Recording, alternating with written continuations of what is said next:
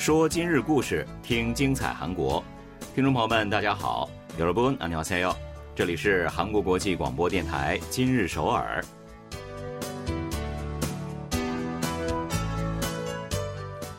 聚焦今日首尔，体会当下韩国。让我们带您走遍韩国的每个角落。让我们把最真实的韩国送到您的耳边。 各位听众，大家好，我是主持人朴龙军。各位听众，大家好，我是主持人婉玲。很高兴跟大家相会在今天的今日首尔。嗯，这新年伊始啊，不管是和身边的亲朋好友，还是和公司的同事或者是上下级呀。都是少不了各种各样的问候和祝福的吧？嗯，没错。刚刚我们进来就走了一路问候了一路，是吧？那有的人呢，也许会随手发个问候短信；那有的人呢，有可能就会打通电话呀，或者是更加带有一些仪式感的送个卡片之类的。哦，送卡片。那说起这个贺年卡，貌似有一种远离我们生活很多年的感觉了。对啊，不会主动的去购买。那相反呢，如果说我收到了一张有这个亲笔手写内容的卡片的话。我会觉得格外的温暖。是的，那手写也好，打印也好，或者呢，只是一条简短的信息，只要是包含真心实意的祝福，我想任何人收到了，一定都会觉得暖洋洋的。没错，没错。新年送去问候和祝福，那这一点呢，即使是国家元首也不例外。韩国总统室呢，上月二十九号表示，迎来了新任以后的第一个新年的尹锡悦总统。日前也向各界的元老、国家有功者以及外国主要人士发送了新年贺卡。嗯，以总统名义发送的新年贺卡呢，也算是整个韩国的代表了。那么贺卡呢，无论是设计还是其中蕴含的内容，一定都充满了学问和讲究。没错，新年贺卡的这个设计是融入了七种韩国文化相关的元素哈。那这也是尹锡悦总统向各界人士发送的新年贺卡的最大的特点。总统室方面通过报道资料表示，二零二三年尹锡悦总统的新年贺卡呢，是反映了将韩流内容的魅力扩散至全世界的国政课题，结合了韩国的文化传统以及非物质文化遗产等多种的设计元素。嗯，那具体来看的话呢，这贺卡上是印有 BTS 防弹少年团，还有鱿鱼游戏等在全世界范围内大获人气的韩流歌手以及韩国影视剧作品的插画。另外呢，还有拌饭啊、参鸡汤等等韩国的饮食，韩国传统服饰以及水源华城等世界文化遗产相关的一些设计元素。嗯，是的，贺年卡上的内容显示，我们战胜了很多的艰辛险阻，正在打造更美好的未来。尹锡悦总统将和各位伟大的国民一道实现新的飞跃，为了使国民生活更加温暖，将不懈努力。另外呢，尹锡悦总统二零二三年一月一号。在首尔龙山总统府也发表了新年贺词，提到劳动、教育、年金三大改革，称呢对这三大领域的改革是刻不容缓的，揭示了新的一年重要的国政运营课题。嗯，让我们期待新的一年各方面都能有较去年有所改善，那大家呢都能度过充满希望的一年。嗯，一定会的。好了，接下来呢还是一起简单了解一下本期节目都为您安排了哪些内容吧。百分之九十九的年轻人都通过手机软件利用金融服务，难道银行的营业厅就真的只能选择关门大吉吗？稍后一起来看银行实体店为老年朋友们推出的特色服务。冥想、放空、发呆活动人气高涨，到底是哪些魅力吸引来了越来越多的年轻人呢？各地方政府在“故乡之爱”捐款制度的推行上大下苦功。回赠礼品的选定更是重中之重。那么，各地方政府都准备了哪些礼物呢？好的，那接下来呢，就赶紧走进今天的今日首尔，带大家了解一下本期的详细内容吧。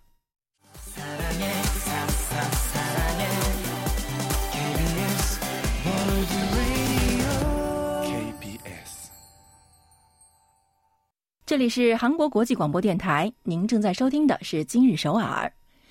有人说啊，一部手机在手就可以走遍天下，这句话现如今听起来真是丝毫不觉得夸张啊。嗯，好像我们现在的日常生活中呢，很少有什么事情是通过手机解决不了的。没错，那日前呢，有一项调查结果就显示了，M Z 一代年轻人当中呢，是有六成人近三个月啊，一次都没有去过银行的线下营业厅啊。那这一点呢，相信有不少的朋友都是深有体会的吧。各大银行软件以及网上银行所能覆盖的服务范围日趋广泛，没有什么特殊情况的话，实在是没有去银行营业厅的必要吧？嗯，没错，好像我已经好久没去过了。嗯，那么，难道银行的营业厅就失去了原本的作用，会形同虚设吗？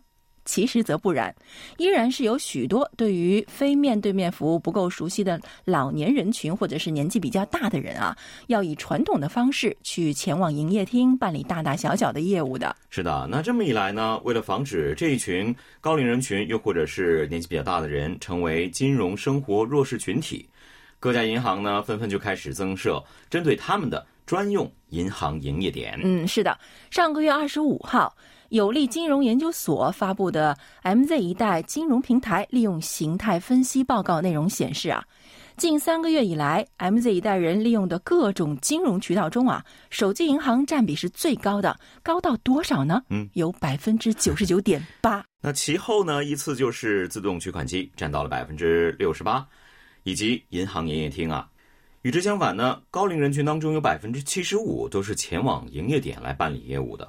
那仅有百分之二十五是以非面对面的渠道来利用银行相关服务的。嗯，结果还显示啊，年轻人中呢有百分之九十七点六同时会使用银行软件以及网上专门银行或者是金融科技软件。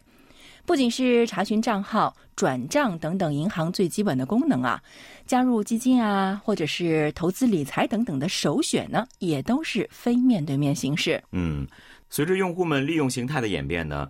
总体趋势上来看的话，银行实体营业点是呈现减少的势头的，但是呢，为高龄人群提供服务的专门店面却在逐渐的增加。嗯，没错，不是说随着非面对面金融的不断发展，高龄群体与这个年轻群体间的数码差距一点一点的演变为金融差距了吗？嗯，那韩国的有利银行是上个月的时候在首尔城北区啊就打造了一家高龄群体专门分行。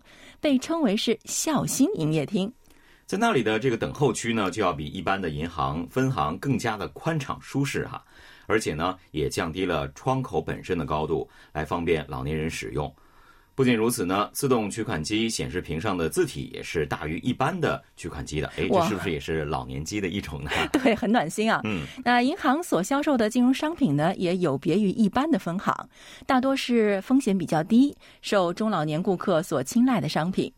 在营业厅里面，除了办理银行业务之外啊，还运营着可以供中老年用户接受教育的综合空间呢。那具体包括帮助高龄人群学习使用数码金融软件的教育，防止和预防金融诈骗相关教育，以及适用于银发族的理财教育等等。哇，这个真的是很必要啊！是的。那该处附近的不少银行的营业厅呢，都接连关门了，所以呢，这一家孝信营业厅的中老年顾客的利用率就特别高。那对提高中老年顾客的金融的便利性也做出了不小的贡献。嗯，那另外一家银行农协银行呢也是如此哈，为了方便中老年人的金融生活，做着各种各样的努力。其中呢，老年人专用电话服务最具有代表性了。这个服务呢是针对六十五岁以上的用户，在早上的九点到晚上六点的这个时间段啊。以易于理解的用语和放慢的语速，为高龄人群提供存款、贷款、网上银行等一些金融的咨询。嗯，真的还别说啊，有时候银行啊，或者是通信公司等客服的服务虽然是非常亲切的，但确实语速过快了。嗯，而且呢，还时不时冒出几个这个不熟悉的专门用语，对吧？是的。那我觉得，其实不仅是对中老年人来说啊，其实对一般的民众呢，也都是有一定的难度的。我刚想说，我有的时候也是。你可以再说一遍吗？那从某个角度而言年呢，银行业界做出诸如此类的尝试呢，也是金融形态变化之下不得已而为之的一个选择。但是从另一个角度来看的话，对中老年人群而言，也许算得上是一种福音吧。好的，接下来呢，一起来听一首歌曲休息一下吧，是由 Treasure 演唱的《Hello》，不要走开，马上回来。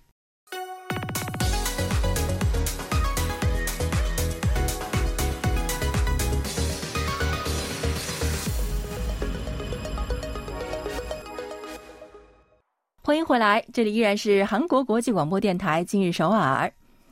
现代社会的大部分人呢，都被各种杂念所困扰，各种压力之下呢，情绪起伏的波动呢，也是非常明显。说的太对了，可能上一秒呢，还是充满幸福感和希望，畅想着美好的未来的，可是下一秒呢，也许瞬间就变得焦虑不安。闲着无聊，随便看一看自己的账单或者是账户余额呢，嗯，说不准又多了一些 非常非常大的苦恼。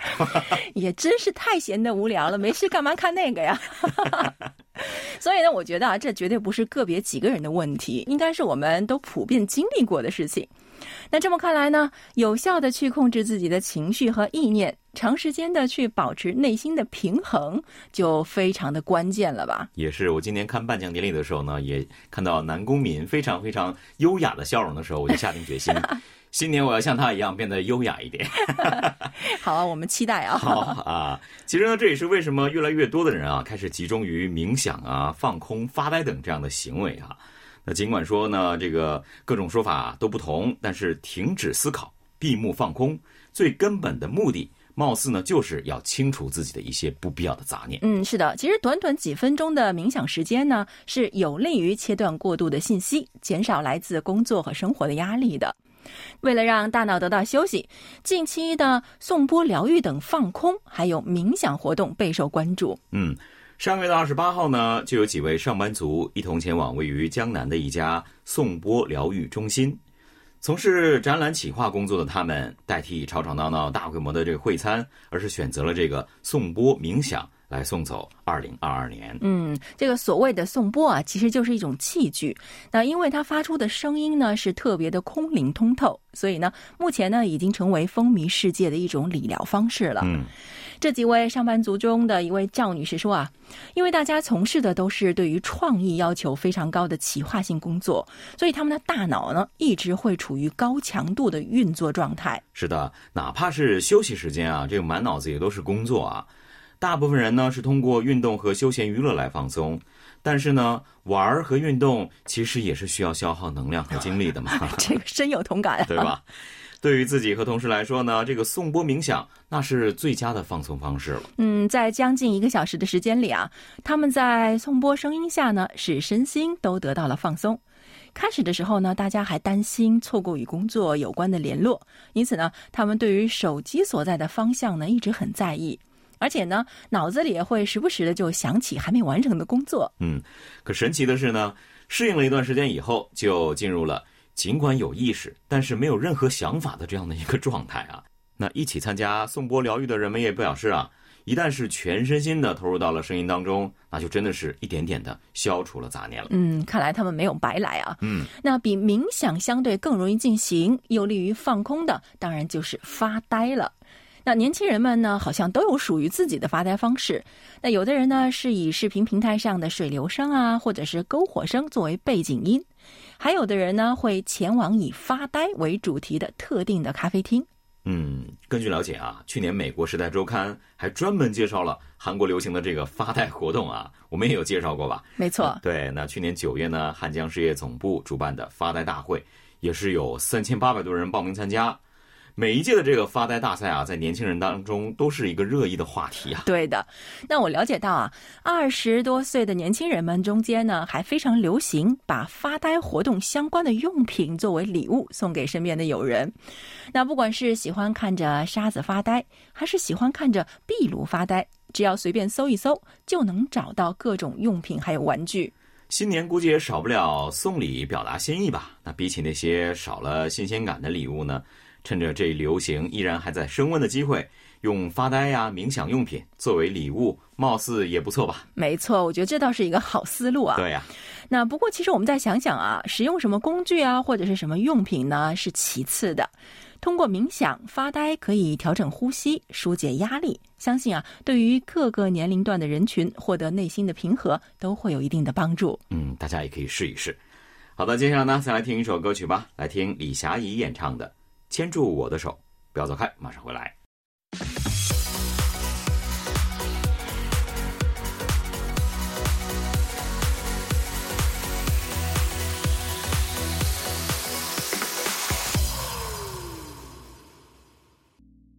感谢大家锁定韩国国际广播电台，进入首尔。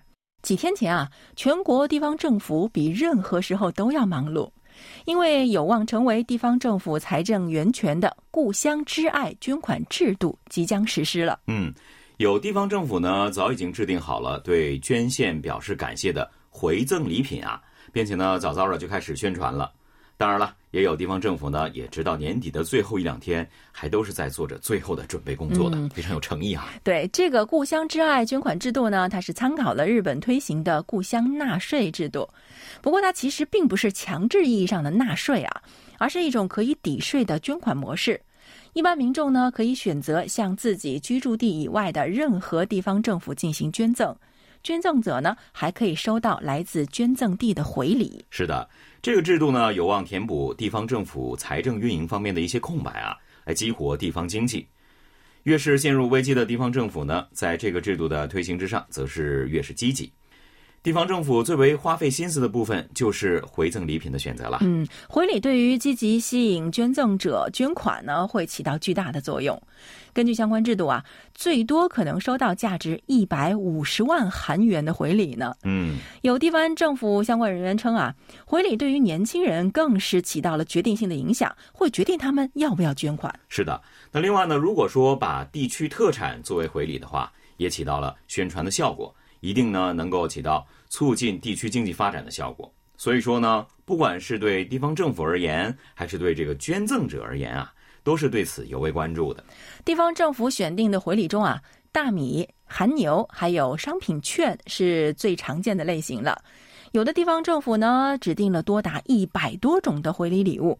那当然呢，也有个别地方政府呢，只是选择了两种不同的商品券作为回礼。嗯，根据了解啊，那由于无法事先预估回礼的需求量。所以说，选择供应方也并非易事。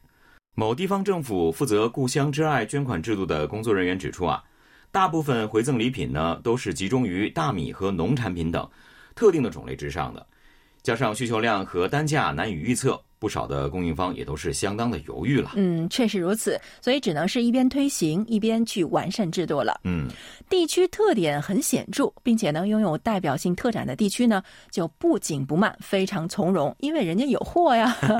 那比如说这个釜山呢，不仅拥有这个鱼饼、青花鱼等特产，还有釜山城市之旅等旅行商品可以作为回礼。是的，还有个别地区的这个回礼也是非常的新颖哈。运营民俗摔跤团的全罗南道零年郡啊，如果说捐款达到一定金额以上呢，就会向捐赠者送上与天下壮士用餐的约会券。这个天下壮士就是这个摔跤的冠军。对对，那还有地区捐赠者呢，可以收到由啊发呆冥想，刚刚我们说到的发呆冥想啊啊健康步行以及山野菜便当组成的回礼套装。嗯，那此外啊，还有更让人感到惊讶的礼物。像大田的西区呢，原本是计划将整容医院的利用券以及美妆的优惠券等等作为回礼的，但是呢，在行政安全部的意见下呢，不得不保留了原计划。嗯，脑洞还是蛮大的。对啊，那故乡之爱捐款制度呢，对拓宽捐款的渠道、促进地区礼物经济发展以及地方政府之间形成良性竞争，其实都是起到了积极的影响的。嗯，没错，自己的一份力量能够对于搞活地方经济做出贡献。捐赠者一定也能或多或少的有所成就感。嗯，看样子呢，简直是一个各方皆大欢喜的一个制度了。好的，听众朋友，今天的今日首尔节目呢，又到了结束的时候了。非常感谢各位的收听。节目最后送给您这首由十厘米演唱的《借着这夜晚诉说》。好的，听众朋友们，我们下期节目再见。안녕히계세 요。